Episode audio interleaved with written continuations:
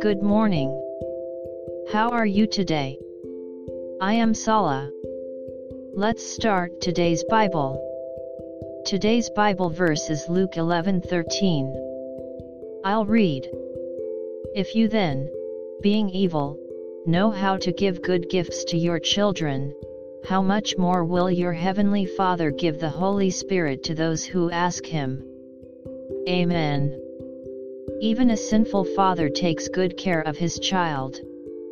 Moreover, God the Father of heaven cannot be no good for his children. The most important gift that God has given us is the Holy Spirit. And Jesus promised to give us the Holy Spirit. May we continue to recognize, welcome and thank the Holy Spirit today. God bless you. See you tomorrow.